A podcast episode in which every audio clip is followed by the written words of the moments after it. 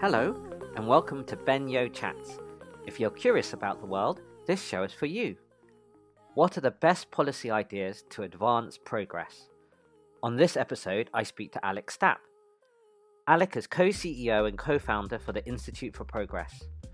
We speak on why now is the moment for progress policies, what we don't understand about the science of science or meta science, and the advantages of an internet first think tank. If you enjoy the show, please like and subscribe as it helps others find the podcast. Thank you. Be well. Hey everyone, I'm super excited to be chatting with Alec Stapp. Alec is the co founder and co CEO of the Institute for Progress. The IFP is dedicated to accelerating scientific, technological, and industrial progress while safeguarding humanity's future. It's nonpartisan, and I view the organization as one leading cluster in the field of understanding and promoting human progress. Alec and co-founder Caleb Watney are supported by prominent progress thinkers such as Tyler Cowen and Patrick Collison. Alec, welcome. Thanks for having me, Ben. First, congratulations in building something new. One criticism I hear is that we're not creating enough new institutions or new big things like new types of cities or new types of university, and building things has become hard. But your institute, I guess, is a form of rebuttal to that even while you're concerned about potentially slowing progress. So, on the worry and risk side, um, are we really stagnating? There are some challenges in productivity growth, but there still seems to be lots of progress too, for instance, in software and biotech. So, starting, what are you most worried about and what's your diagnosis of the problem? Yeah, so uh, yeah, again, thanks for having me. Um, really good questions. I think start off, I would say, well, one, you mentioned there's still there's definitely been a lot of innovation in software for the last 50 years, um, and especially the last 30 years since the advent of the internet um, has really exploded. And so that's in the one I would say exception of our economy where you definitely are seeing tons of progress and innovation um, at a really rapid clip. Biotech seems more recent to me. Um, so obviously the mRNA vaccines, um, prom- promising stuff with CRISPR or genetic sequencing. Um, we're really at the advent of that. And I think we're on the cusp of a biotech revolution, and we're seeing some of the, the fruits of that. Um, that's really more prospective than retrospective in terms of a, a potential revolution there. Uh, and then where are we seeing just still stagnation with not much hope in sight, and hopefully it will change? It's really building things in the real world. Um, in the U.S. context, at least, but this is true in in many developed countries around the world. Um, construction productivity has been stagnant or falling for the last 50 years in terms of uh, are we actually building more with a, a given set of inputs um, in terms of physical structures? Uh, in the US context, is often a couple of the main candidates uh, blocking new construction are actually environmental laws.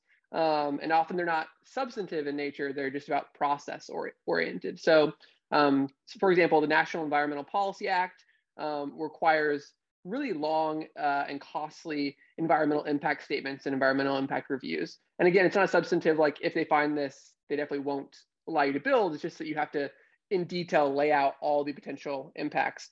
And then bad actors often, so NIMBY, not environmentalists, but NIMBYs who don't want building near them or want to block a project for another reason, exploit and leverage these environmental process protection laws um, to slow down projects or veto them in the, in the long run. Um, and so that's that's slowing down innovation in green tech. We can't build uh, large solar farms, wind farms. Um, we're not close to building many nuclear sites, but nuclear has often hit the same problems.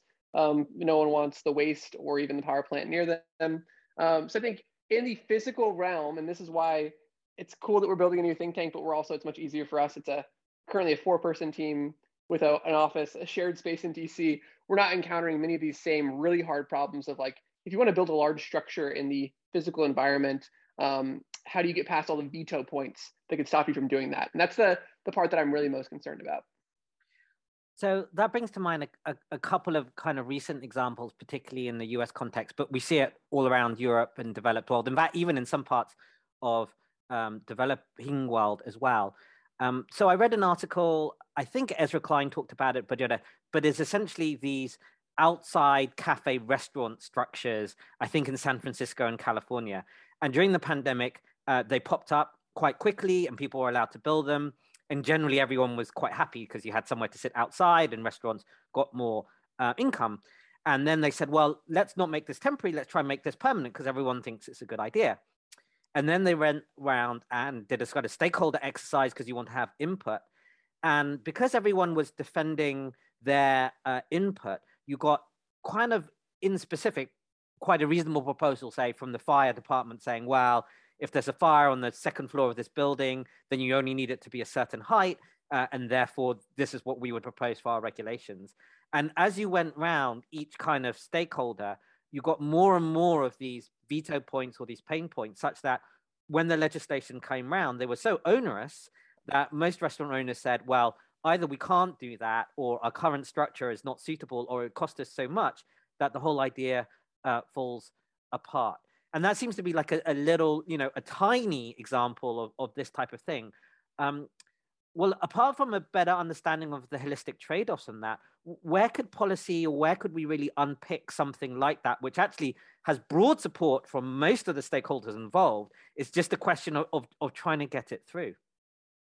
Yeah, I think that's a great example. Yeah, these little parklets, I think they're called, at least in DC. Um, I've eaten at many of these restaurants. They're very pleasant, especially during COVID when you needed indoor dining was much more dangerous. Um, yeah, it seems like this is again the kind of low hanging fruit that like most people like this stuff why can't we get this built or get this done? Uh, I think the key thing here, and this applies to housing as well, and many other types of construction, is that we have the wrong level of decision making for the particular project. So um, I'll use housing as an example, but a lot of this would, apply to the, the, these outdoor restaurant spaces as well. Um, in the U.S., most housing decisions are made in terms of zoning regulations are made at the municipal level. Um, and uh, and often even neighborhood level. And the, the, key problem there is that when you have the, the zoning meeting uh, with the local council members, people who come to those meetings to voice their opinion on a new project are a tiny, tiny fraction of the community, like less than 1%. And it's, and there's a kind of selection effect here where it's like, what kind of people have the time and resources to attend these meetings? Often it's retirees, people are very old and have a lot of free time on their hands. Um, and it's people who are highly invested. So it's incumbent homeowners. It's not a renter from a neighboring town who might move to that new um, multifamily housing complex if it were to be built. Um, and so there's an incumbent bias effect. There's a who has free time on their hands effect. And then it's just who's the most vocal and the loudest. And it's people who are very afraid of change and don't want the noise from new construction. They don't want to lose their parking spot on the street. They don't want more traffic just in general and they and they want just things to be the way they were when they bought their house you know 10 20 years ago and i think that really distorts the process. And so people say like oh what, what's more uh, democratic? What you know what's a better example of participatory democracy than a local ca- town council meeting where individuals come and voice their opinions? And i think that's a highly distorted view of democracy um, because it's ignoring the interests of the vast majority of people in that area or in other areas who might want to move there and participate in that community. And so the two options here, I think, are moving the decision to a much higher level of government or to a much lower level of government. And, and by lower level of government, I mean like to the block level for an individual town block. Um, this is this is the streets votes ideas from our friends in the UK, John Myers. Some of your listeners might be familiar with this.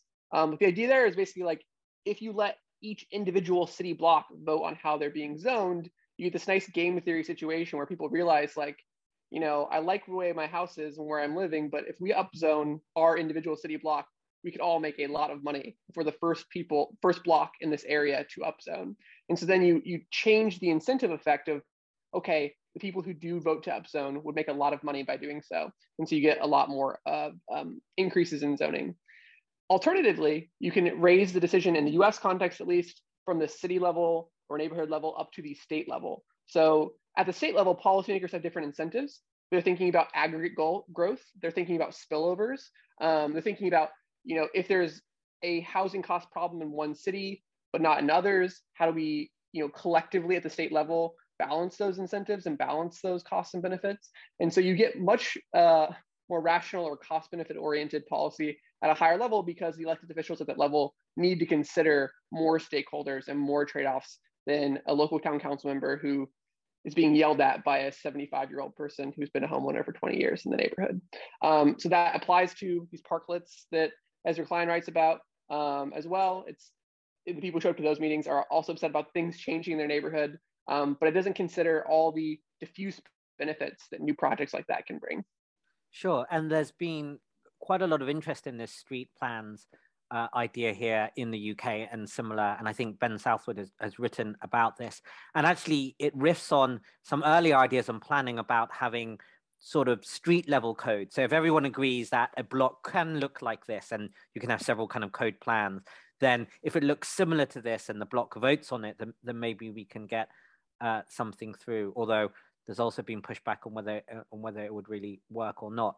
Uh, and I can see that on the housing level, but it's interesting that you also talk about potentially going up a level, either a state or a more uh, centralized uh, idea in some ways. And I was reading uh, today, uh, I think uh, Alex Tabarrok has mentioned this Wall Street Journal article, which is essentially the story of trying to get this power cable, I think from Quebec to Boston. And Quebec is very rich in hydropower. Uh, Boston could do with this uh, power cable, and it's taken 17 years, and they haven't got very far. And, and some of it is this environmental law. I think there, there's rare butterflies and and rare fish and, and things uh, like that, um, which again, you know, looking at the trade offs, there were also, um, you could call them bad actors, but actors in, uh, acting in their own self interest. So it's no good for them for them there to be. So I think there was um, uh, something like a, another power plant, maybe it was a nuclear power plant there, or other business interests where it wasn't going to be very good for them, even though it could be better uh, better for that. Um, and I wonder then, in that case, going down to a local level wouldn't probably wouldn't really solve uh, that. Also, this is sort of transnational. Uh, but do you think going to a higher level and saying, well, actually, look, someone can kind of cut through all of that to, to do it? And would you need to repeal quite a lot of laws, or uh, how could you actually work around such a problem? Yeah, I agree. Yeah, one, it's taking it in, in these kind of transnational issues, it's taking it to the policy decision making, taking it to the national level and saying this is in our national strategic interest. We have, you know, national goals and and global goals around climate change and getting more clean energy um, transmitted across the country. And so this is why we kind of need to um, consider trade-offs across jurisdiction, local jurisdictions. And you know, in, in a sense, it's almost like picking winners and losers. It's saying that you know this is going to benefit the entire country in a more diffuse way, and so some local interests need to be um, overruled by a higher level of government. Um, but I think a thing here that, as you were describing this question, I think I, I vaguely heard of this project. You're talking about the hydroelectric uh, transmission lines. I often think of um, Power Broker Robert Caro is a pretty formative book for me in thinking about these types of issues, describing Robert Moses in the earlier part of the 20th century in New York, all the things he built. Like if you wanted to like return to an era of building in the United States, like Robert Moses would like would kind of be your guy of like actually building roads, bridges, tunnels, um, all sorts of massive infrastructure projects. But in that book, it's also like a, it's a mix of a hopeful tale and also a cautionary tale because Robert Moses like steamrolled uh, minority groups. Most of these like bridges and stuff were put through like um, black and brown communities without their input, and it was much more rarely done in rich, rich, affluent white communities in New York at the time. And so there was really that, that was again more of an anti-democratic he's not going to take the input of the poor or lower classes. Um, i think what we're seeing here is like the us policy conversation has kind of overshot the mark. So now we're as a much richer society and a much more egalitarian society than maybe 80 years ago We've become too concerned about respecting every single minority interest in any particular area. Minority i mean like, like the smallest group. Um, and now everyone's terrified and we've, we've implemented all these process safeguards to make sure that we're hearing every element of the community's input. But then they're being exploited by incumbent interests, by um, frontiers and others who have economic interest in keeping things the way they are um, and are biased against change um, to exploit those processes. And so I think, you know, we, we were before maybe 80 years ago, we weren't listening enough to community input and we were kind of steamrolling people in an inappropriate way. But now we're so scared and we've built so many, so many quote unquote safeguards into the process, we don't end up building anything. And so we need to like kind of roll it back a bit and find that that nice middle ground of can we still do big projects? Can we try to minimize harms to certain communities, but still recognize that we need we have big problems we need to solve, and big problems involve building big things. And do you think that is tractable, as you would put it in your framework, or feasible? Because whatever you are, whether you're a minority group, it your groups are very reluctant. Any group is very reluctant to give up power and it seems if you look at legislation in, in Europe or in, in the US, it's been very hard to roll back. Um, and actually, you've had some governments who've said, "Oh, let's try and roll back some of these rules and laws," and they actually haven't got very far. Yeah, no, this is definitely one of the tougher issues. Um, and you'll notice that uh, for our think tank, we try to work on issues that are important, tractable, and neglected. So you mentioned tractability here. Um, for our first three issues for our think tank, we picked meta science. So, like, how do we get more breakthrough research, more diversification and experimentation in research for science policy, um, immigration, with a particular focus on high skilled immigration, and biosecurity. So, how do we stop future pandemics?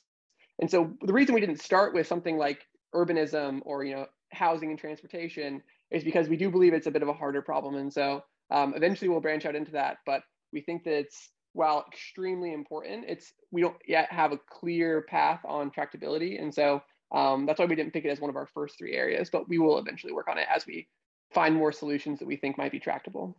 That makes a lot of sense. So rolling back one your sort of founding mission statement essay cites this framework influenced by the effective altruist movement, which I sort of I paraphrase is looking at very impactful areas, but also areas that are unresearched and tractable, in politically feasible or, or actually uh, you know potentially possible to do.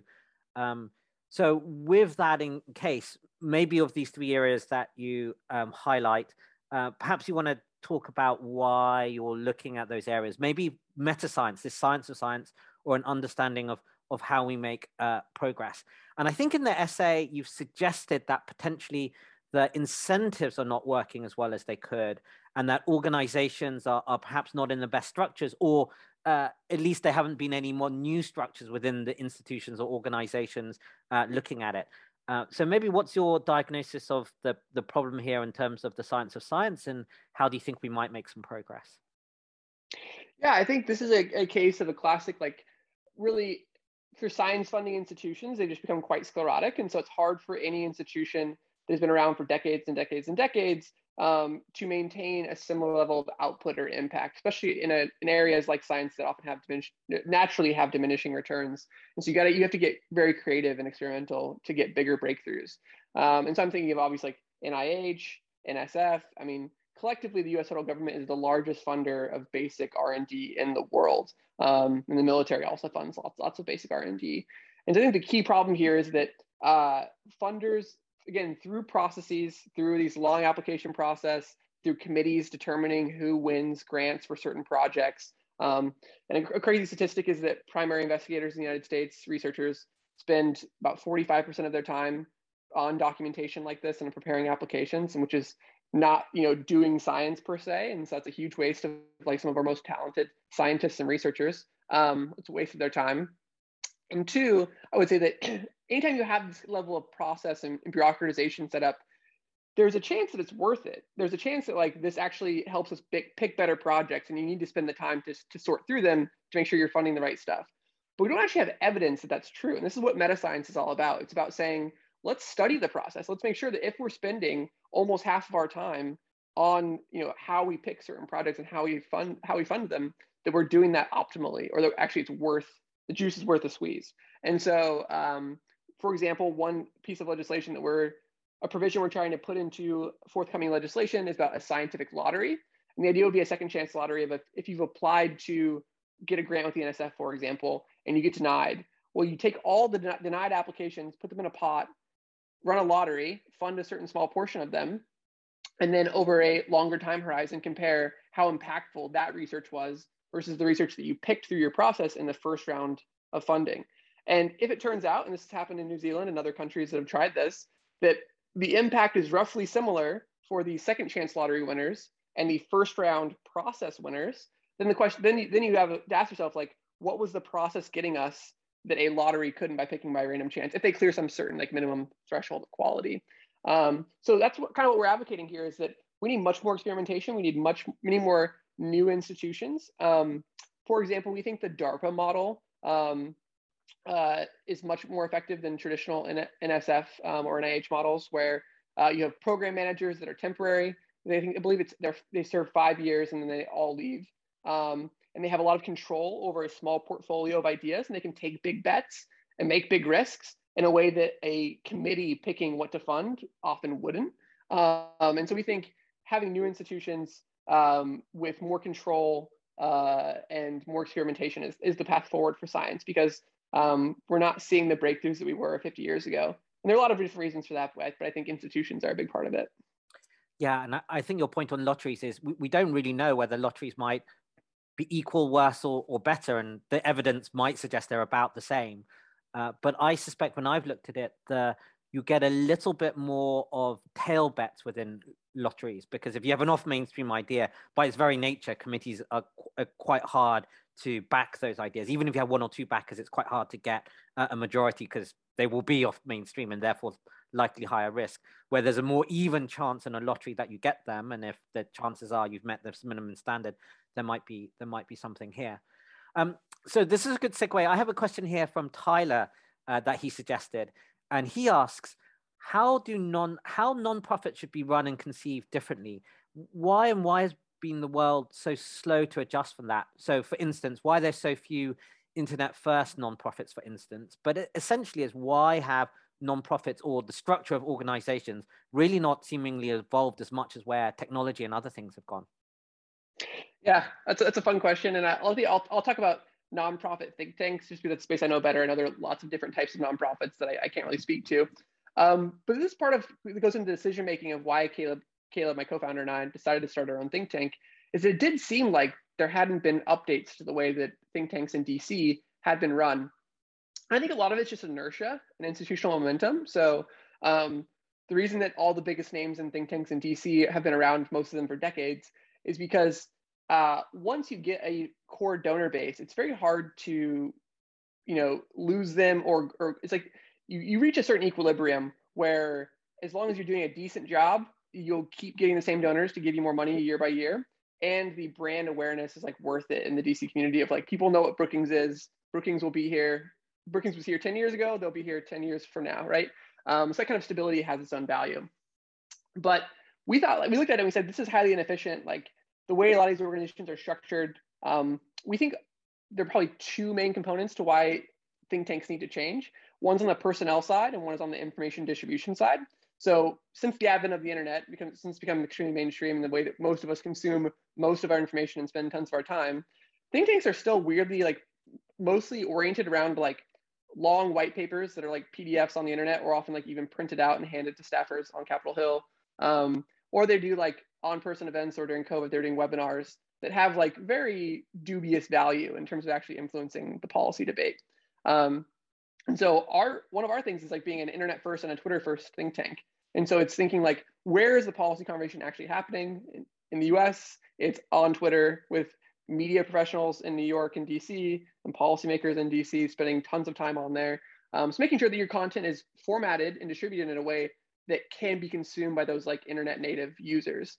Um, and then on the personnel side, it's really understanding that there's like a lot of bloat in think tank organizations and being very careful about how you hire full-time employees. And so we think that like the modern policy wonk or policy professional is really like a multi-tool multi-tool athlete, meaning they're really good at a variety of areas. They're really good at the research.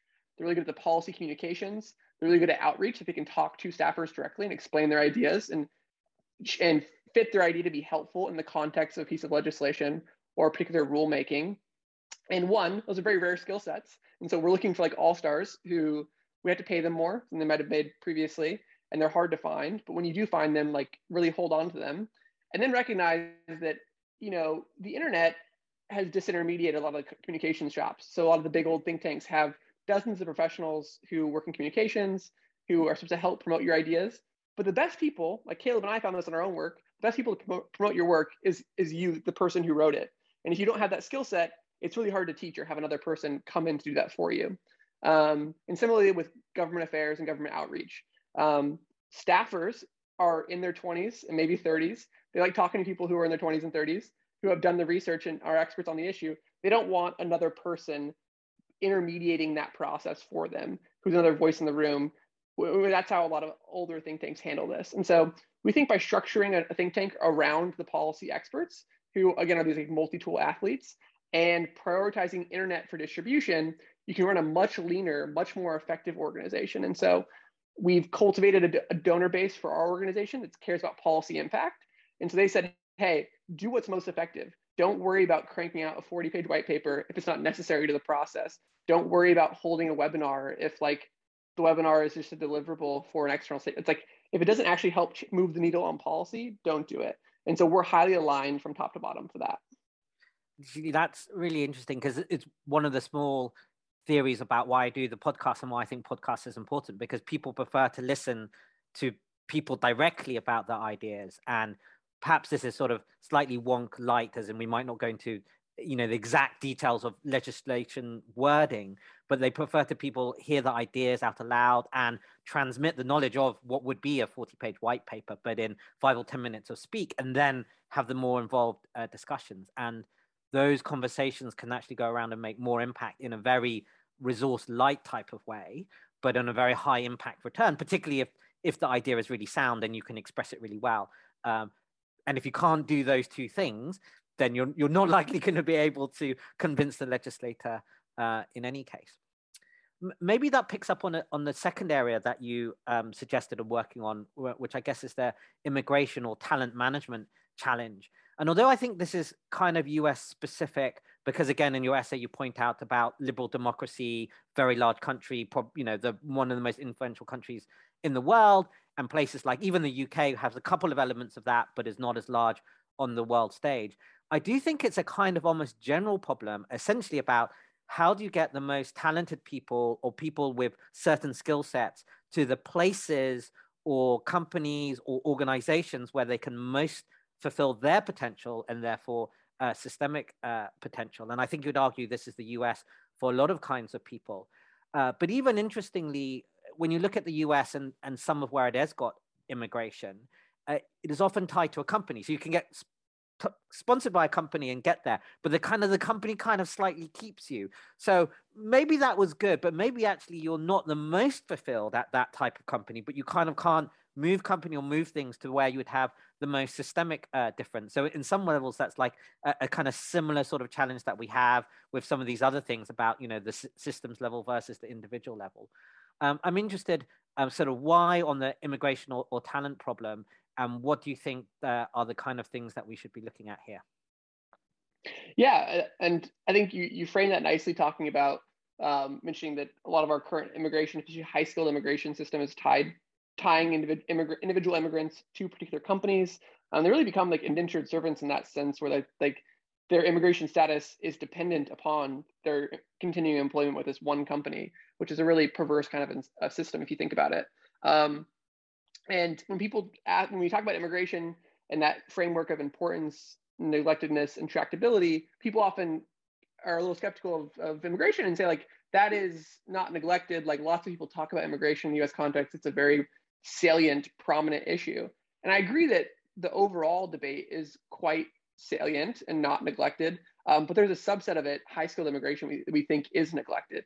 And so often in the US context, there's debate about what to do with the southern border and um, uh, you know illegal immigration from Central America and from Mexico.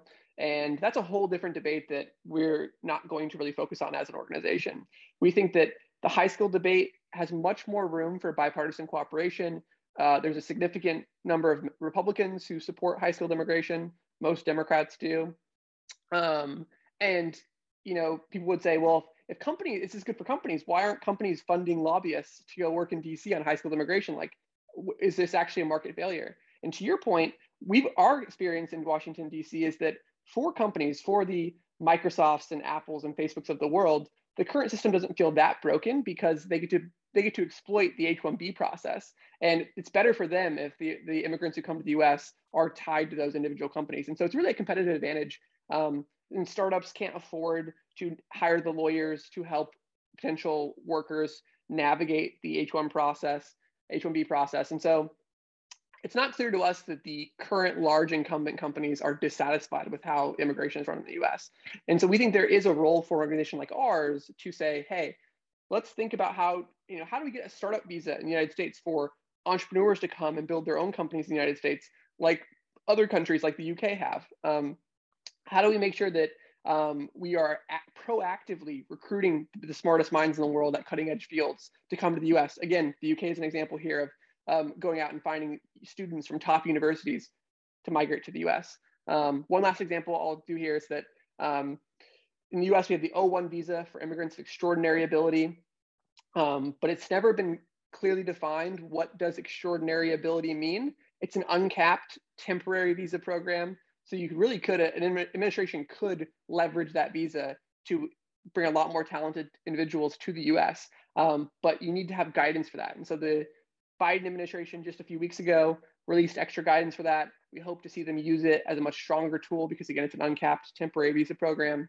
And then simultaneously, we're working behind the scenes to increase the number of permanent visa programs, like how do we get an uncapped green card visa program um, for, uh, for example, STEM graduates and talented technical talent. So that's how we're thinking about it. And we think there this, is a segment that's neglected that we, we believe has high potential. Sure. And that's interesting from the UK perspective.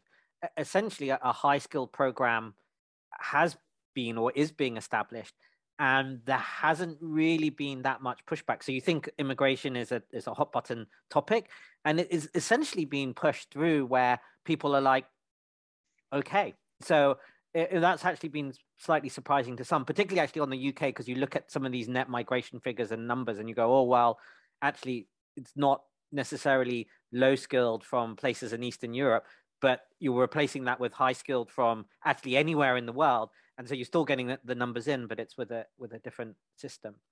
And so if I heard you correctly, the three kind of ideas you have in this type of area would be something easier for startups or, or smaller companies like startup visas or, or things like that.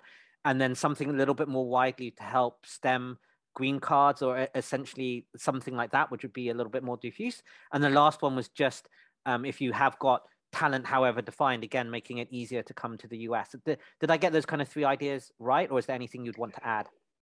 Yeah, I think those are basically right. I mean, again, for the U.S. context, you know, you can another way another another way to bucket these ideas is like legislative reform and executive action reform, and those have their own different trade-offs, right? So, legislative reform is harder to accomplish; it's a longer process. Um, but if you can pass it, it's a more, much more durable solution to the problem.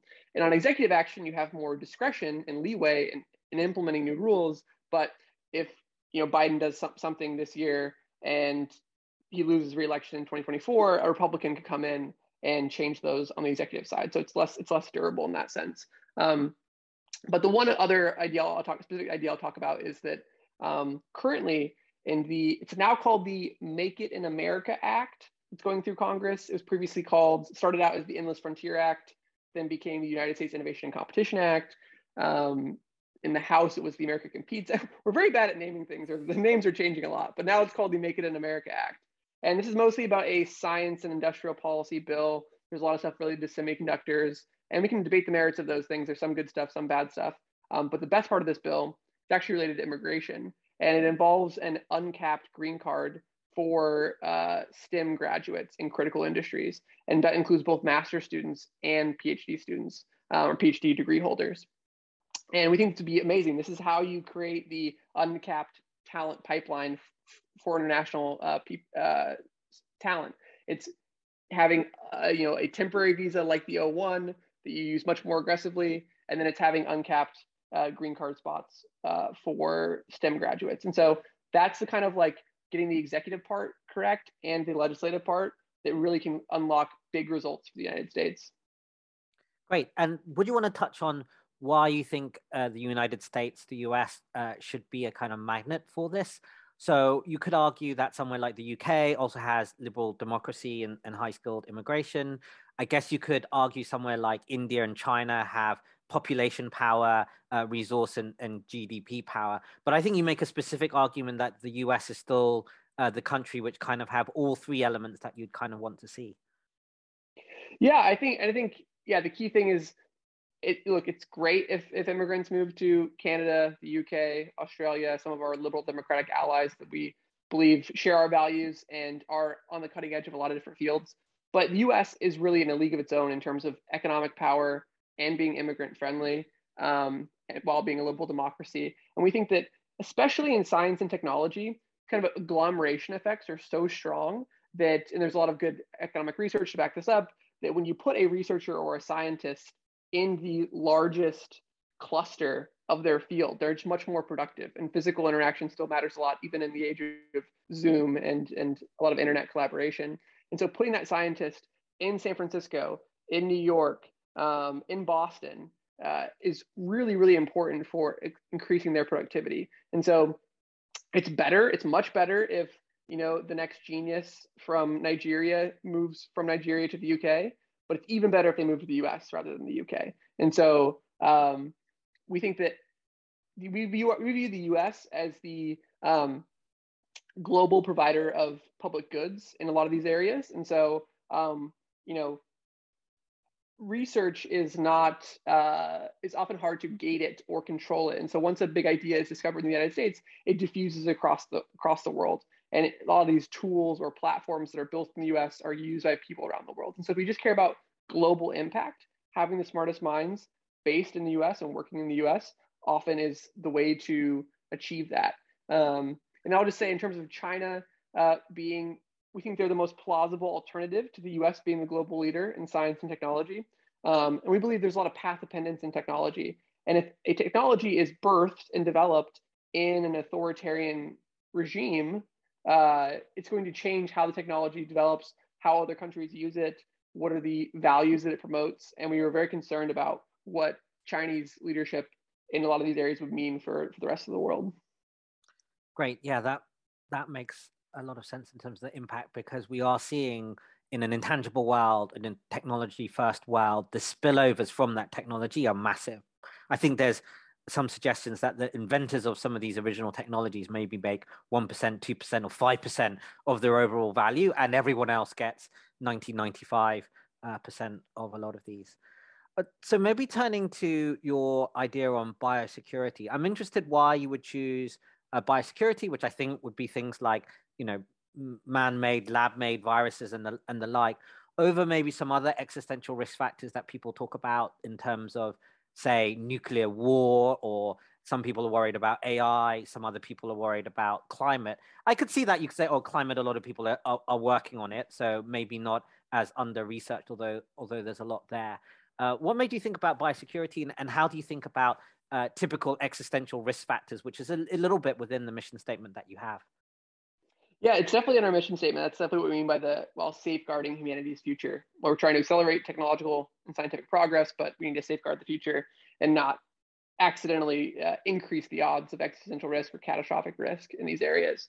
Um, so first, um, one area I'll start with you mentioned is climate climate change. Um, that's actually probably we are expanding over time. That is likely that's the likeliest next candidate for us is a climate and energy um, person to hire, and we'll weigh in on those debates. And so Caleb and I are constantly reading in this area, interested. We believe it's like you said, a little less neglected, but um, extremely important, and it is tractable in the sense that Congress is often passing provisions that are relevant to climate issues, and so like maybe not a single climate change bill happens, but we are making slow, more quiet progress on that on that topic.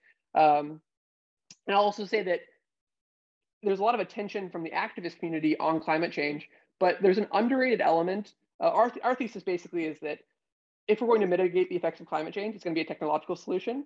So it's going to be, it's about making major advances in nuclear, geothermal, um, battery technology to make solar and wind um, more viable because they're intermittent intermittent um, sources of energy. Um, it's about having huge breakthroughs in carbon capture technology um, to mitigate the effects of carbon that's already in the atmosphere. And certain elements of heavy industry are just going to be extremely difficult to decarbonize. And so maybe we can still use natural gas to power those small percentage of the economy, but then use carbon capture to make sure that we're not we're actually hitting net zero emissions. So that we think those technological solutions are the answer. We think that if we overshoot the mark and we actually fail on climate change, we need to have geoengineering backups um, so again, it's more of a technological solution to the problem. And you know, all this degrowth mindset of we'll just like use less and consume less. We think those are basically doomed strategies that a lot of the policy community is still promoting, we think is a mistake. We think that carbon taxes, while they're a perfectly economically sensible solution, and I would vote for a carbon tax tomorrow to help address the problem, we think they're extremely unpopular in practice. Referendums in the US on carbon taxes always fail. In other countries where they're able to implement a carbon tax, they're often repealed later by a future government. So we just think that for the political economy of the question of climate change, a carbon tax is not going to happen, and we're wasting energy on it to try to push that as a solution. And it's much better to subsidize um, and strategically invest in uh, clean tech uh, options. So as you can see, we're very excited about it. We're thinking about it a lot. It'll be an area for us.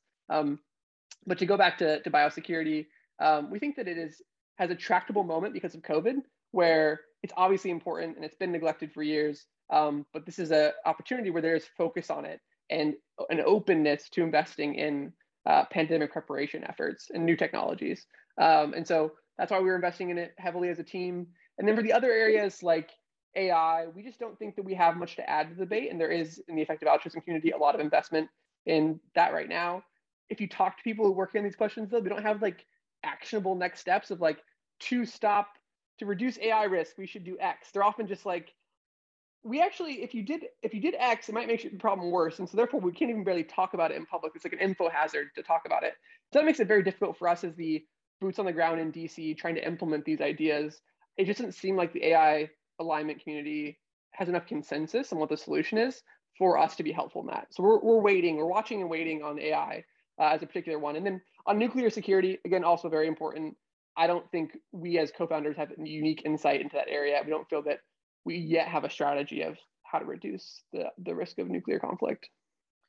Sure. So that brings up two things: one on the carbon tax, and uh, another on following up on the biosecurity carbon tax. So I recently spoke to uh, Chris Stark, who's one of the leading policy thinkers here in the UK. He's the CEO of the Climate Change Committee, uh, and he agrees broadly with what you said that actually there's maybe an over focus on carbon tax. To your point, essentially, it's not politically tractable, but you could get it via sector specific ways of doing it innovation subsidies and that one. So it would the the cleverest policy people that i tend to speak to or listen to do seem to be following that pathway.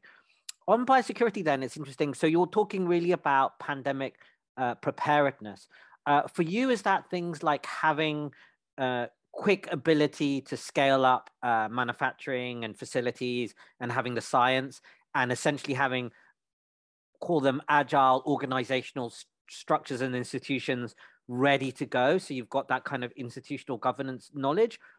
Or is it partly on the science and things or or what are you thinking about the aspects of biosecurity that you think we should be investing in and and we could do so yeah it's definitely the manufacturing capacity is a big part of it um, we're still talking internally and developing what we think is the optimal solution but a big theme we talk about is like the importance of effective medical countermeasures, so things like vaccines and therapeutics. In the US context, at least, other countries did a bit better than we did. But in the US context, non pharmaceutical interventions just flat out failed, like getting people to comply with social distancing and masking and other, you know, improving, uh, yeah, just fighting uh, respiratory, uh, highly contagious respiratory diseases is not, not that, effective of a solution we can hardly get people to take vaccines. And so um, the framework I'm thinking about in my mind is we need our solutions for pandemic preparation to be less focused on things that depend on a high uptake among the general population. We need to give people tools to protect themselves from future pandemics. And so what that means is things like vaccines and therapeutics that if you opt into taking them as an individual, you can protect yourself and your family.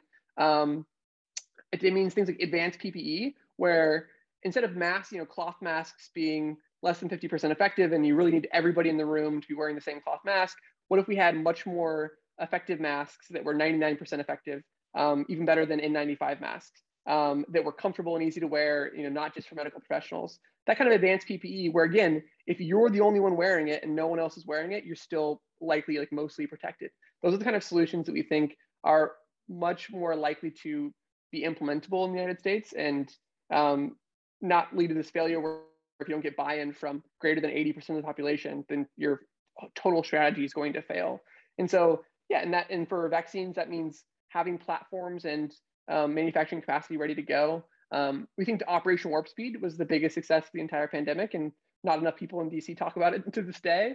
Um, and that's about combining private sector risk taking and government purchasing power and saying we guarantee and we know that pandemics are uncertain. How many more variants will there be in a year? How many cases will there be in the US and around the world? Um, the private sector is rationally wary of making huge investments that might not pay off because the pandemic might end sooner than they thought, or people might not purchase what they want to buy, what they what they want to sell. And so having government purchase guarantees of saying if you create a safe and effective vaccine, we will buy 100 million doses from your company. If you create an effective therapeutic, we will buy 200 million doses from your company of that therapeutic, of that, anti, of that antiviral. Um, that is a, in our opinion, beautiful combination of government purchasing power to deliver public goods to the country and private sector risk taking and innovation to actually figure, figure out what works to achieve those ends. Sure. And I've had Caleb talk about advanced purchase commitments, these ideas, and they, they have worked actually over time in many uh, therapy areas. It even works for uh, malaria today. There's organizations say, you know, you invent a malaria treatment, whatever, will buy $2 billion worth because the huge return is, is more than that. I, I have to say, on a global basis, slightly disappointed that again, if you could think about a global systemic return, which obviously we can't because we're nation states, then actually purchasing a lot of this and distributing it to the world might have cost you 100 billion, but you would have had a, a trillion return. So if you're the kind of rational economist for the world, that you would do, but you, you couldn't gather together enough actors to get the 100 billion in order to see the kind of trillion, it's probably more than a trillion return globally and so you might be right. Like if it has to work at the level of a nation state, it has to be within the capacity for that nation state to, to for people to protect it and you can't rely on getting even 60% 70% 90% even 50% maybe of people to, to go to it because people are going to have different uh, political ideas um, on it so i guess putting that all together there's a lot of talk uh, about what I, I guess a right-leaning thinker might call state capacity libertarianism, that type of thing, and what a left leaning thinker seems to be calling supply side progressiveness or, or, things like that. But when you take the label away from it, it does seem to be kind of pointing at the same sort of things. So it's kind of interesting that if you're kind of left leaning, right leaning, even even sort of quite far within that, you are merging on, on some of these ideas. And do you think potentially that they have more in common than than what ideology would suggest? And is this the kind of a bucket that you're aiming for being that actually you can get people on both sides to kind of agree because the game plan you know the the aim is what everyone wants and actually the the kind of game plan shifts between the two even though they might label it slightly differently it, it, it still kind of walks like a duck uh, have have I read that right, or, or I don't I don't know because the terminology seems relatively new for on both sides to it, having having just been coined. What's your thoughts? Yeah, I, I 100% agree with that, and this is really this is the community we want to speak to represent. Um, we have friends. We're, we're, friends with Ezra Klein and, and people who read him um, as he coined the supply side progressivism or liberalism. Um, and obviously, Tyler Cowen is a longtime supporter of ours um, with his state capacity libertarianism, really do think these are the same themes or same ideas. Um, and part of why we think this this moment is coming together, um, a lot of different reasons, but especially from the liberal and progressive side, I think we are finally experiencing an overheating or overshooting economy where you know in the in the US context again but is true for a lot of other countries um, in the 15 years since the Great Recession, um, for most of that time, aggregate demand had seemed to be below aggregate supply in our economy, and we seemed to be just undershooting the mark. And a lot of economists were saying that you know the natural rate of unemployment was six and a half percent. No, it's five and a half percent. No, it's four and a half. Like we just kept realizing, like, oh, there's much more capacity in the economy to grow and absorb more demand. For the last, that's been the narrative for the last 15 years, is being surprised um, in that direction. And now we've kind of like gone the other direction where we have, you know, 7% inflation. We have a rapidly falling unemployment rate and um, an overheating economy with these supply chain issues and just bottlenecks throughout the economy. And I think what Ezra Klein, especially on the liberal progressive side, but people across the spectrum are realizing is that um, this is the moment for uh, targeted deregulation and investments in supply side uh, ideas. And if we do that, we can achieve more progressive goals because right now just pouring more money into the problem, more subsidies will just lead to more inflation and higher costs, but actually won't get us more of the real goods and services that we, we desperately want. And so I think, you know, an analogy here is that um, part of what drove, I mean, people think in the US context of Ronald Reagan as the great deregulator. If you look at the history, actually most of the most important deregulation moves were under Carter in the, in the 1970s. And why was Jimmy Carter so open to the idea of deregulating as a Democrat? It was because they had a huge inflation problem. And I think similarly, this inflation issue we're facing today of again 7% inflation will lead people to realize that okay now is the time for deregulation in certain areas um, and cost cutting measures that make the economy more efficient and hopefully delivering a lot of these progressive ends that we care about achieving sure that makes a lot of sense on that now's the time i guess on a systems wide level i read um, i guess maybe more left thinkers although it is in the right as well uh, talk about a kind of worry on trust and also polarization. Uh, some disputes as to exactly how that is, but the trust thing comes up, polarization, uh, perhaps a little bit more debated. And then you have thinkers like Tyler Cowen and also others uh, suggesting that culture is very upstream from a, a, lot of these things. I guess that's a systems level thing, humans following their tribe or whatever uh, the culture um, is. Uh, to what extent do you think this sort of trust trusting culture thing is a challenge? And is it something that you think you can work on through policy, or are you just going to have to skip around the fact that these do seem to be uh, challenges for getting things done? Yeah, I think this is definitely one of the hardest issues to address. I agree. I believe trust and culture are more bottoms up phenomenon. It can't really be controlled in any direct way from a top down perspective. And so, um, it is as a policy person, it's it's it's a harder problem to solve. I, would actually go back to immigration as one of the the best opportunities we have here to influence culture in the long run. So, and this is really the history of the United States. It's that as a country of immigrants, we get this nice selection effect where people who move from.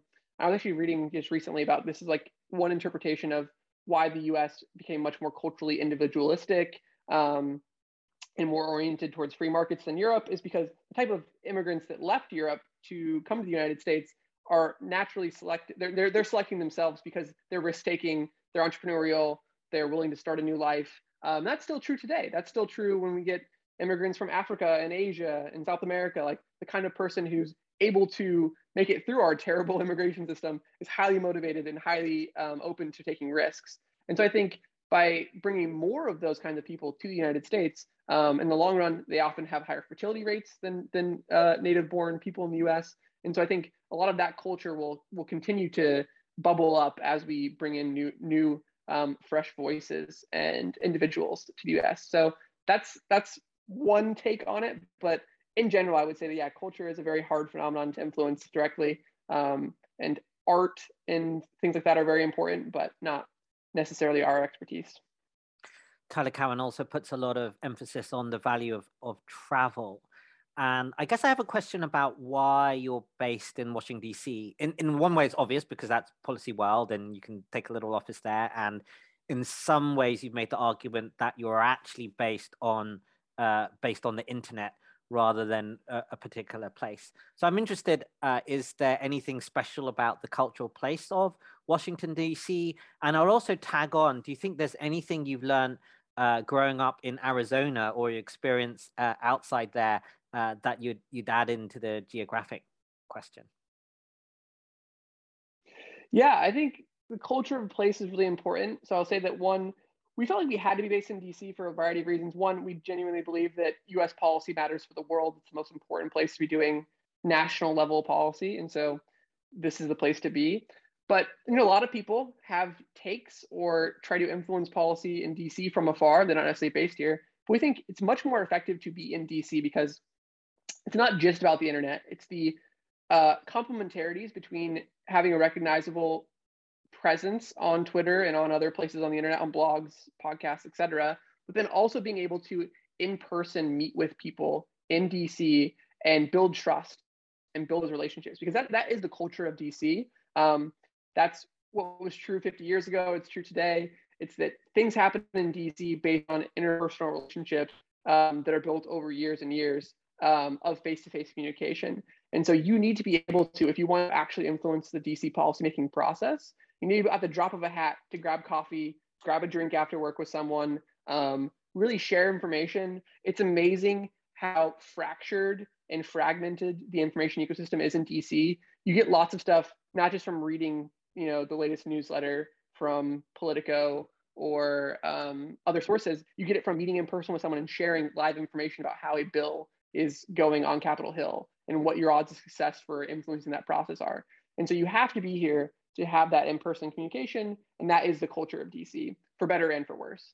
Um, and then as a person from Arizona, just real quick on that, I would say that um, it's helped me stay bubble a bit of you know people who grow up in New York or DC or Boston, go to an Ivy League school, and never really experience like what the rest of America is like. Um, really, really is something about like coming from a purple state like Arizona that has Democrats, Republicans, a little more conservative. Um, I have friends back, friends and family back home who I can kind of test messaging with and be like, so how do you feel about this issue? What does this make sense for your community? It just kind of gets you out of the East Coast bubble a bit. That can help you remember what actually is feasible uh, in politics and policy. Yeah, I agree. I guess there's a agglomeration effect essentially to policy, policy spillover by being lots of policy people. But I do think having traveled a bit around America and just traveled generally, that on the ground being outside your bubble is really helpful if you can get it. Okay, well, I guess in honor of uh, Tyler, I thought we'd play a little overrated, underrated if you want to. So you can also do, do obviously normal rated. We've actually uh, covered a couple of these topics, but maybe you could uh, clarify uh, on them or, or, on some of them. So overrated, underrated, carbon tax. Carbon tax, overrated. Um, I, I'm trying to think I anything I want to add to that. I would just say that yeah, we're extremely sympathetic that like as economists this is the best idea. I wish i lived in a world where we could pass a carbon tax. If so i would make it our number one priority for climate change but it is just not going to happen. If you look at the um, you know cross-sectional and time series data on how people around the world view energy prices and uh, you know food food prices which the highest input on food prices is often energy prices like it's the most important thing like why do um, banana republic dictators often have price controls on gas prices and food prices. It's because it's so important and salient to people. That's how they try to maintain public opinion. That's why they throw tons of subsidies at it. It's because people are extremely sensitive to the price of gasoline and heating for their homes and food on their table. And it's unfortunate that there's not much room to imp- impose a carbon tax that would increase the price of those things. Um, but we have to think realistically and pragmatically.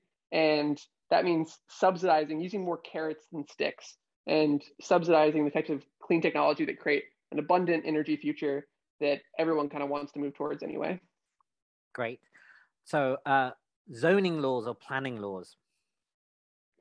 Zoning laws or planning laws? Um, I would say overrated. I'm trying to think about how, how to frame the the perspective on this one, but they're they are overrated in the sense that like you don't need them as much um, as people might think. They're underrated as like in our circles. It sounds like we get read a lot of the same people. Everyone talks them all the time, but it really is like at the end of the day the most important thing. Like there's the Hsieh-Moretti paper that famously shows that um, if you did have restrictions on on construction over the last 50 years in the U.S., aggregate growth would have been 50% higher. Like this is just like the most important thing. And so um, relaxing zoning regulations is probably the most important thing we could do, even if it's politically difficult. Yeah, there's an interesting thing about built environment, at least the outside facings, because there's a lot of debate as to, you know, whether that's better today than 100, 100 years ago. And people are saying may, maybe not. Uh, but also, we spend so much more on our interiors, right? So we have a lot more interior value. Uh, the, then why are we so much more restrictive on what we let people build on, on the outside? It's kind of it's kind of strange, but I, I can see that. Okay, overrated, underrated. Um, crypto, maybe more specifically Bitcoin, but what do you think about crypto in general?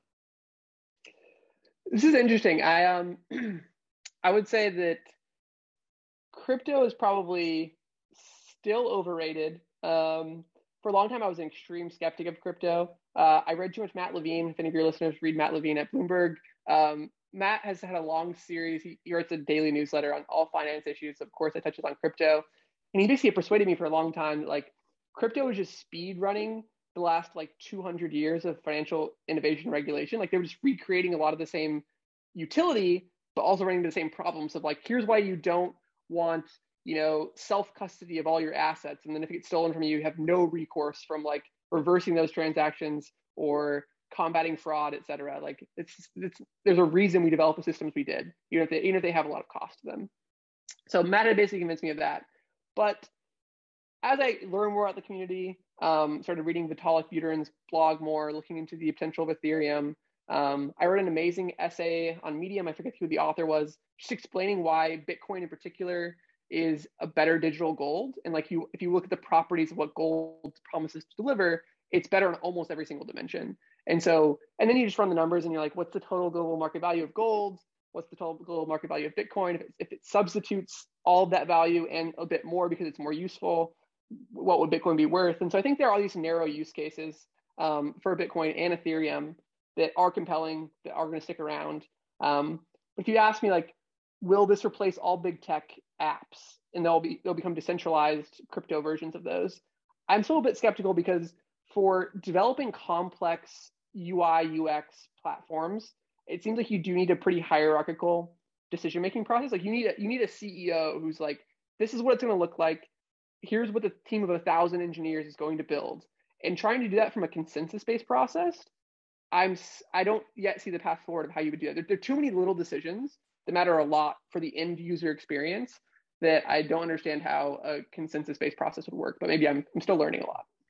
And we like someone we like someone to blame. So I guess that's right. overrated by the crypto bros, but maybe a little bit uh, underrated or, or at least your rating has gone up over time. And I agree, Matt Levine. I mean, Matt Levine's interesting. I think he's one of the most interesting financial commentators on crypto, and he's also one of the most interesting commentators on um, what we call ESG, environment, social governance, and sustainability issues through again through a legal and finance lens, which is which is kind of incredible. Which are two of the biggest kind of movements uh, within investment there. Okay, so overrated, underrated. Um, the concept of rogue AI.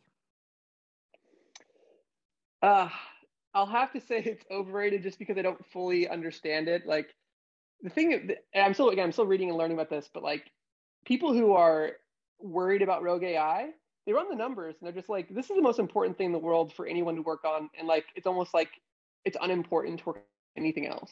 And I'm not yet persuaded that's the case. Like I think at least through a lens of moral uncertainty, we should have a more diversified approach to like some people should work on AI stuff. Some people should work on pandemic stuff. Some people should work on you know global public health and well-being issues.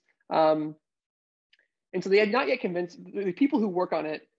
They're just so bought in, but they haven't persuaded me that it's likely enough or that there are solutions to this problem that are tractable or feasible uh, that wouldn't make it worse. That it's worth it's worth pursuing. And so I have to say it's overrated because if it weren't overrated, we would have a full time staff member working on it. We would be spending more time on it. But um, yeah, I'm just not yet sold. Even though I'm glad I'm glad someone's working on it. Yeah, overrated at least for you. Otherwise, you'd be working on it. Um, great. Yeah. Um, animal welfare. Super underrated. Um, and this is one where, again, I think the political economy part of it is so important.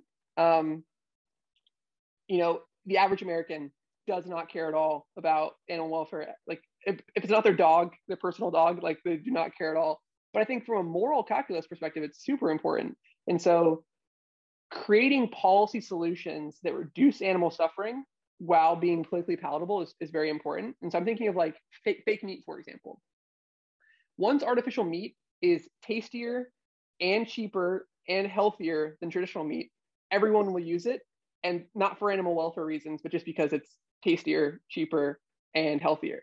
And so um, investing in using policy investment um, to accelerate those technologies and make them better, make them happen faster, I'm fully supportive of those. Um, those are the kind of solutions that work. Moral scolding and shaming people and guilting them, in my experience and based on the research I read, does not seem to work or be effective, especially for a very low priority issue for most people like animal welfare. Uh, so I think it's extremely important. And if again, from an EA utilitarian perspective, you run the numbers on like how many billions and billions and billions of, of farm animals there are, not even to get into wild animal welfare. Um, there are huge gains to be had from minimizing suffering in our, our factory farm conditions. And so I'm optimistic there. Great. Charter cities or, or new cities in general? Uh, underrated. Not enough people are trying them. Um, this is a very fresh conversation for me because I was chatting, chatting with Caleb about this yesterday. We have a friend who I can't name, but someone who's working in tech right now, who their entire goal is to just like make a ton of money in this like software company to then go build their own charter city. And so we're talking about his ideas for this. And I think within the charter cities community, it's overrated to go to a developing country and get an autonomous legal designation, like saying like the rules of this country don't apply. We're going to write our entire own constitution and our own. We have our own rule of law here. I think that's overrated because the reality on the ground is that as a charter city, you always need you need to be under, under the security umbrella of someone, and so long as you depend on a foreign military to protect you, you're de facto actually subject to their their laws or their what their whims. And so I think charter cities like within the United States or within the UK or within Europe um, that they have the same rule of law, but they're starting from scratch. They're like you go to a, an uninhabited area and you build a university, you build a new town center, um, you get the incentives right to attract venture capitalists and entrepreneurs. I think that starting from a clean slate is very attractive. Um, there are a lot of variables to get right. Um, this person that Caleb was talking about thinks the university is the key, like the, building a, a world class university first, and then radiating out from there to build the entire city would be one of the breakthrough mechanisms. And so I'm optimistic. I think more people should try it. Um, I think that the founder, Marc, I don't know if you've read about Marc Lore, uh, his plans. He's former he founded multiple e-commerce companies that got bought by Amazon and Walmart. And now I think he's using all of his money to start something. I want to say it in Nevada or Texas. Um, I think that's cool. It's an exciting way to use your billions of dollars um, that could have a huge impact. And if someone got it right, then we could replicate it, right? This is an example of like testing, being experimental and testing the model. And then once it works, you can like scale it up to the rest of the world.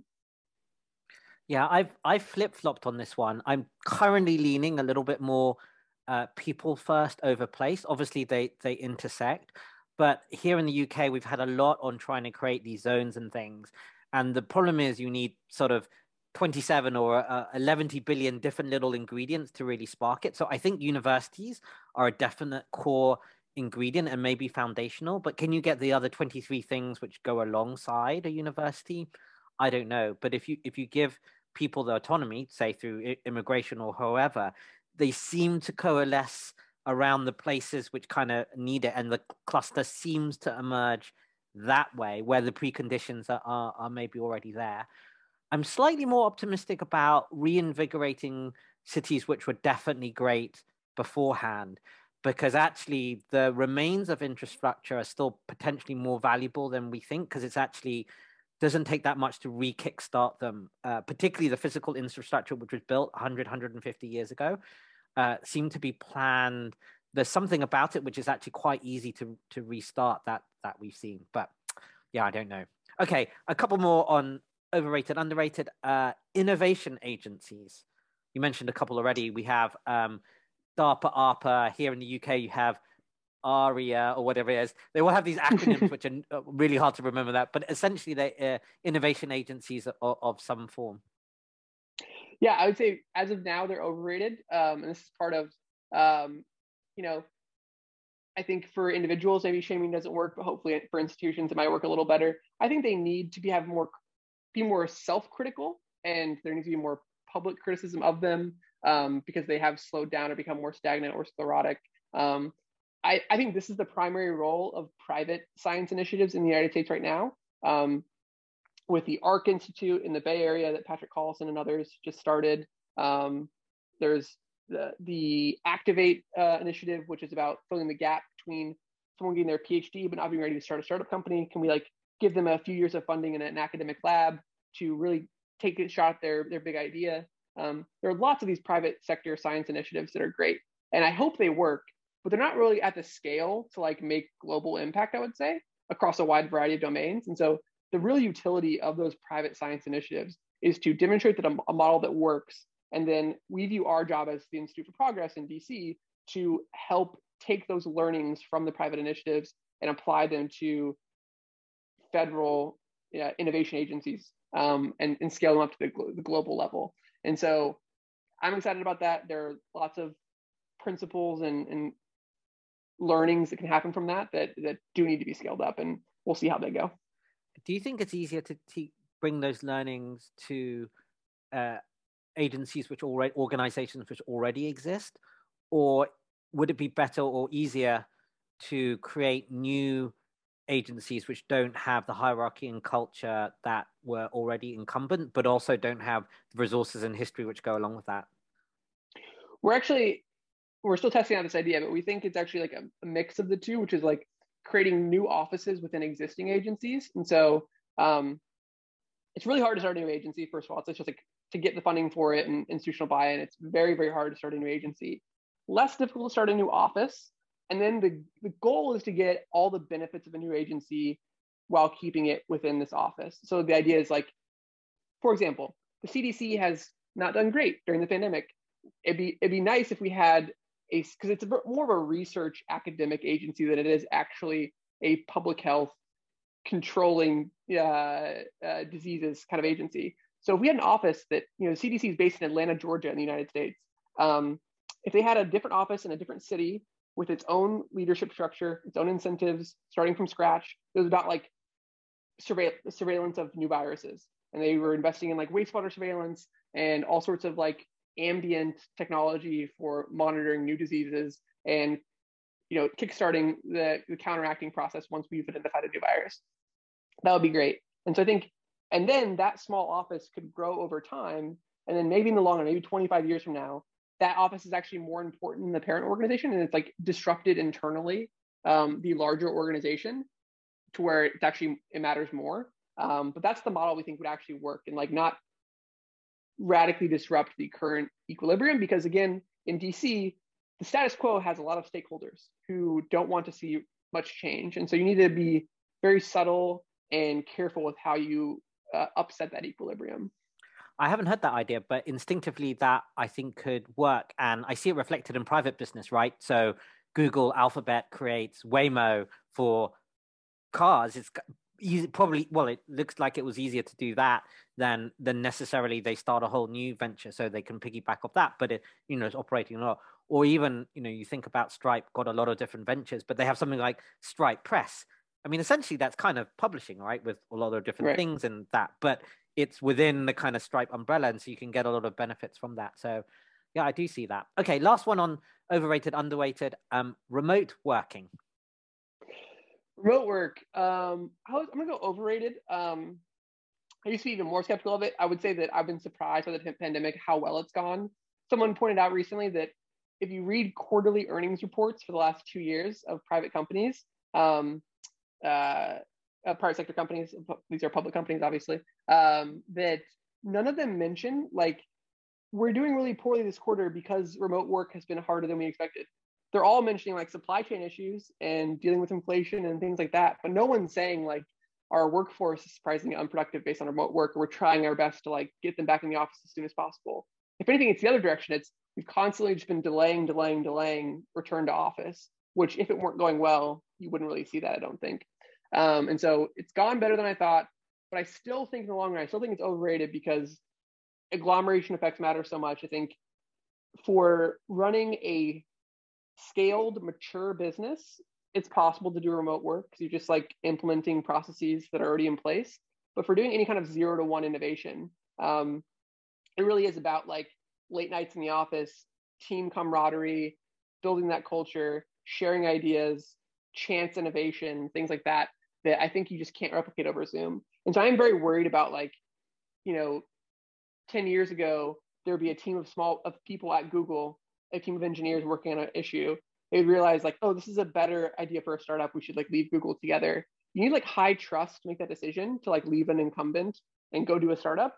I don't think you can build that level of trust over Zoom. Like the reason Caleb Watney and I left our previous think tank to start our own think tank because we've been friends for multiple years. We've been in the office every day together, spending hours a day working on policy issues. We developed high trust with each other. And we thought like this is a person who could be a co-founder for a new institution with me. And so I think that kind of thing is what we're losing with remote work. And it's hard. I, I don't see yet how the internet can replace that um, fully. Yeah, there there is these debates. So I think, for instance, Jamie Dimon, CEO of JP Morgan's been on the record with this that actually, you know, you can get some benefits, but he would still like uh, some more people in in the office. And some of the more creative R and D type industries, for instance, I heard uh, the CEO of Roche, Severin Schwan, say similar that you need some sort of office culture because of this creativity and and the trust uh, the trust needed. Albeit you can get some advantages, some some of the remote work. So it'll be interesting uh, to see how that goes. Okay, so last uh, couple of questions here. So we you talked about uh, policy ideas which are tractable and uh, and obviously in in your areas of expertise. Uh, but I was going to propose if you had maybe one, two, or three, or however many you might like, uh, a policy uh, idea could be in your area, but it could be outside your area, but is not necessarily be tractable. So this is kind of your magic policy um, ideas. Uh, what would be the one or two that you would suggest is like, okay, I know this is kind of crazy impossible now because no one really likes it or we don't really have the, the things for it. And it might be a kind of tail ideas. It might not even really work or things, but this is the kind of left field one that I would want uh, people to explore. Hmm. Let me take a second to think about that. Crazy idea, left field, not tractable. it doesn't have to be necessarily crazy, but it's just not necessarily uh, tractable. So that's you know you're working on these tractable ones. Uh, so I guess this has come from you know these are the lessons that science fiction can teach us, or these are the lessons that art and creativity can teach us, because science fiction tells us, oh well, that's sort of impossible, or you think it's impossible, but there are lessons to be learned by imagining something which isn't viable now or doesn't seem to be viable, but actually has the germs of the catalyst of uh, uh, of an idea. So I thought I'd post the don't have to have anything, but I just thought, you know what? Yeah. I came across this idea and I just know it wouldn't be possible, but uh, this is something that science fiction tells me, or this is something that uh, I just think would be worth exploring, even though I wouldn't be able to get any mainstream funding to do it because it's, it's just not there. This is something you need to put in yeah. your lottery application because your committee sure. are going to reject it, but you've got a one in a hundred chance that you get a second chance. Yeah, maybe I'll go uh, I'll go for space exploration issues. Um, something fascinating that I learned recently was that uh, like NASA and space exploration weren't even popular. Like people think about like the golden age of space exploration. It's like the 50s and 60s, right? Of like going to the moon for the first time, and this is the heyday of NASA. I saw polling recently that like it wasn't even popular back then. Like it was more of an elite project. I think like if you asked people in the public like should we be spending this much money on space exploration relative to other issues of national importance, it polled extremely poorly. Um, and then, of course, today there's a lot of narratives around billionaires going to space, and we need to first solve poverty um, and healthcare inequalities, et cetera, et cetera, before we do anything in space. And I think both for EA reasons of like, you know, colonizing the galaxy and spreading out and being uh, a multi-planetary species is important. I also think it's important from like an optimistic vision setting perspective of we're it's the final frontier right? Of we've explored most of the uh, most of earth. Now it's time to explore um, other planets and stars. And so i think a massive investment in interplanetary travel um, technologies to enable that. The james webb space telescope super inspiring very cool to see nasa successfully so far uh, get that off the ground. Um, but if i'm being realistic i don't think it's tractable because i think it would be politically unstable to invest that kind of money. I think people are too narrow minded about a lot of these issues and they wouldn't see the value in it. And so I, I don't advocate for it um, in my work because um, I think not, not, not enough people share my interest in like seeing us achieve these great things that people would say this is a waste of money or time. Um, no. So it's unfortunate. Uh, I can see that. I'd, I'd vote for it. I'd probably go for oceans before space but I hmm, actually I would do oceans and then space, just because oceans are slightly nearer, and we still, you know, whatever it is, what's it called, the Mariana Trench, we we know nothing about it. So there's a true. there's a lot that we don't know here, but it's the same idea that this exploration uh, uh, frontier is probably as expensive to do oceans as space, actually. So I, am not sure you get uh, the cost saving. Uh, I flip flop on these on these around. The, the two I have in my mind at the moment one is actually Patrick Collison has written a little bit about this. One is really exploring uh, a different way of teaching and learning. And my untractable policy would be, say, in the UK or the US, you uh, you give an open kind of lottery to uh, if you are if you are this person, we are going to give you a one percent chance to that if you want to have um, three or four person small group learning with a I call them an elite set of teachers, but a, a, set of teachers or tutors who we know who are meant to be really good. I don't know how to do but you, you gather together these set of teachers and you gather a, an obviously self-selecting group of students who like, okay, we're going to forget traditional school and we're just going to go into these three or four groups and we're going to learn in a completely different way, probably off curriculum. So we'll learn about whatever this group wants to learn. can you get like a 10x or a 100x um, uh, return from these type of people because you've just something radical, which actually is kind of how we learned 200 years ago when you had this kind of governor elite type of system and then we went sort of mass produced you know is there something which would spark essentially more uh, breakthrough or very different ideas because they've come through a very different way of learning and i see that because you see some so many of these kind of home educated self educated or differently educated type of people seem to be making more of these breakthroughs and even if it's a small percentage if you can up them 10x then then maybe that's something obviously yeah. I mean, completely untractable no, but something i, I love it. it i mean yeah it's not just not, it's not even just like we observe these kind of atypical people being really successful and there's the famous finding it's the bloom two sigma phenomenon that if you do yeah one-on-one tutoring you can get two sigma better results in terms of learning for that student i don't know how much has been replicated or how scalable it would be but like the idea being yeah that this one-on-one tutoring can really unlock huge gains the other one that i'm fascinated with that seems very replicable but underutilizes um, space repetition. So mm-hmm. so many fields like creativity happens once you've mastered all the basics and got to the frontier, and then you're combining new ideas from different places. But I think rote memorization actually is kind of underrated at this point, and the importance to just remember a large body of knowledge to help you get to the frontier it matters a lot. And space repetition of like it's like flashcard systems that you know you do it every day and then every other day and then every once a week and then once a month and you're accumulating lots of knowledge very easily is an underleveraged tool that I'm surprised people don't talk about as I would pair it with one-on-one tutoring as like the two most underrated ideas in the field of education based on what I know. Yeah, so uh, Nintil has done uh, some essays uh, looking at that. So the uh, Benjamin Bloom mastery has been replicated, but with not uh, not quite as strong as effect as when mm. um, he did it. But it still seems to be um, apparent, and particularly although this is contested, when you can also essentially how to do it when you use this other principle of following the child's interest. So th- this we, we sort of know. In fact, it's obvious to anyone. If you're curious about something genuinely, you learn 10x better than if you're not interested. So if you can pair that with it, this is why you kind of go off curriculum. Because if you've got something boring in the curriculum, why do it? Because you're 10 less productivity. But if you find something adjacent, so you get 10x better, and then you compound that, then you do seem to get it. But again, nothing which you could, uh, nothing which you could necessarily explore. And space repetition is definitely um, uh, robust. Has been robust and um, seemingly, uh, seemingly repeated. Um, that and actually, if you combine it with kind of memory palaces as well, I think you can get really good, good gains. My my last one on the kind of crazy idea, although this is slightly more UK specific, though you could do it everywhere. So in the UK, you have uh, an NHS number. So in the US, you could almost do it via Social Security.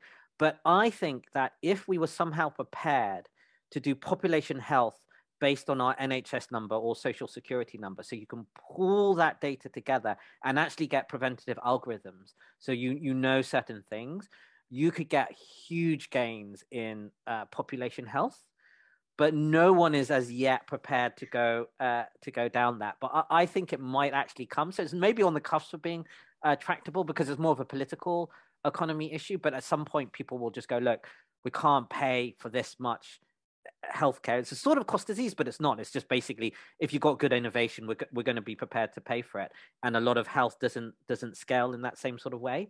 But population health digitally managed uh, would scale, but we haven't uh, we haven't yet gone down there. But I don't know, maybe one day. Yeah, in a, in a previous in a previous policy life, I was often involved in the um, privacy regulation fights in the United States. Um, I don't really work on that anymore, but the privacy hawks must be defeated. I think it's a very toxic element of the U.S. policy conversation.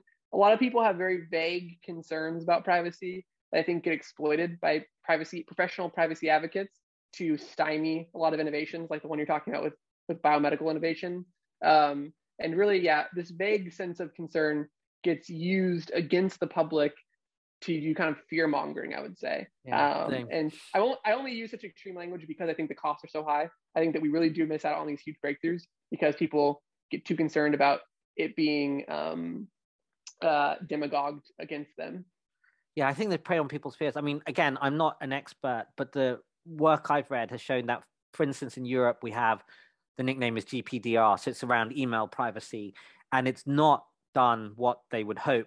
Yet it's a lot higher cost. Uh, essentially, you know, big organizations comply, the rogue organizations are still rogue, and so you haven't you haven't really uh, you haven't really changed very much. And I think the other flip side is the the average person, or more than average person, ninety nine percent of people who aren't involved either in thinking about policy or thinking about it deeply, have essentially freely given all of their data to Google anyway, um, and mostly don't care. I mean, there, obviously there is a sum, but it's actually really, really small minority unless you make them fear for how it fear for how it's used. Uh, and so, and obviously, you've got to trade off the other side with the with the benefits. But again, this is this is one of the things. Okay, so coming to the last question, uh, which I guess is along these themes, is uh, what advice would you have uh, for people? I guess this can come in two kind of buckets. One is any sort of life advice that you have taken the route um, that you've chosen about uh, what you would advise people interested in policy to do, or maybe do do differently. And I guess the second one is a slightly effective altruism one is, you know, how are you thinking you're having the most impact or, or advice there? But it could be anything. So free for you to say, do you have any advice or thoughts uh, you would like to share? Yeah, for sure. I'll start, I'll go backwards. So on the EA perspective one, I would say in your own personal life and career, you should use the importance, neglectedness, intractability framework for what to work on. But I would pair that also with like a comparative advantage framing as well, where it's what given your skill set and your experience in life what are you most your best poised to actually do, do in terms of impact and so in my personal case it's that for the last five years now i've been living and working in dc i've been at four different think tanks prior to founding this new one um, i've been learning a lot about how dc policy works and then prior to that obviously just reading for uh, a decade or more about us politics and policy and, and really accumulating this like lots of background knowledge so there are lots of other things that some, someone can do to have impact in their life that are way different than working on policy and politics in DC. But me as an individual, I would be wasting the experience and knowledge I've built over time to completely pivot into an area that I have no comparative advantage in. And so I think people should really reflect in their own lives on like, what are you poised to be able to do? But then within that domain, there are very different opportunities that are there low impact versus high impact or things that everybody else is working on that are neglected versus not neglected. Um, and really just be careful about that because how you spend your career matters a lot for for improving the world. And then for people as individuals, um, I would just say people need to be much more risk seeking in their careers. Um, we have potential donors we talk to who are looking for new institutions to fund, and they think that right now the main bottleneck is not money; it's actually talent and scalable institutions, scalable organizations. Um, and we we look around and we see that a lot of people we know in DC don't they seem too risk averse. They're like comfortable where they're at, and maybe that's a way of optimizing your own like personal utility. Um, but I think the world needs new organizations, needs new institutions, and uh, it's a maybe more stressful life uh, route, but uh, your odds of success are much higher than you think if you're the right kind of person. And the, here's the biggest part if you fail, it's going to be okay. I think most people think like their life will end if they try something big and it fails. But actually, as long as you act with integrity and try your best, most people will respect you more for trying to do the thing and failing. And you still have your network, you still have your experience, you can get a new job. In the US, the labor market is very tight right now. if something doesn't work out, you can get another position. It's okay, you'll be fine. And reducing that kind of fear, I think, is one of the main obstacles getting people to try new things. And so I encourage everyone to like pick the riskiest, highest impact option they're considering. Great. Uh, so that's great advice. So uh, do the things where you have comparative advantage, look at things under research and, and tractable, and then also take good risks, which typically would be maybe bigger risks than you're currently thinking. Yep. So, um, Alec, thank you very much. Thanks, Ben. It's been great. If you appreciate the show, please like and subscribe as it helps others find the podcast.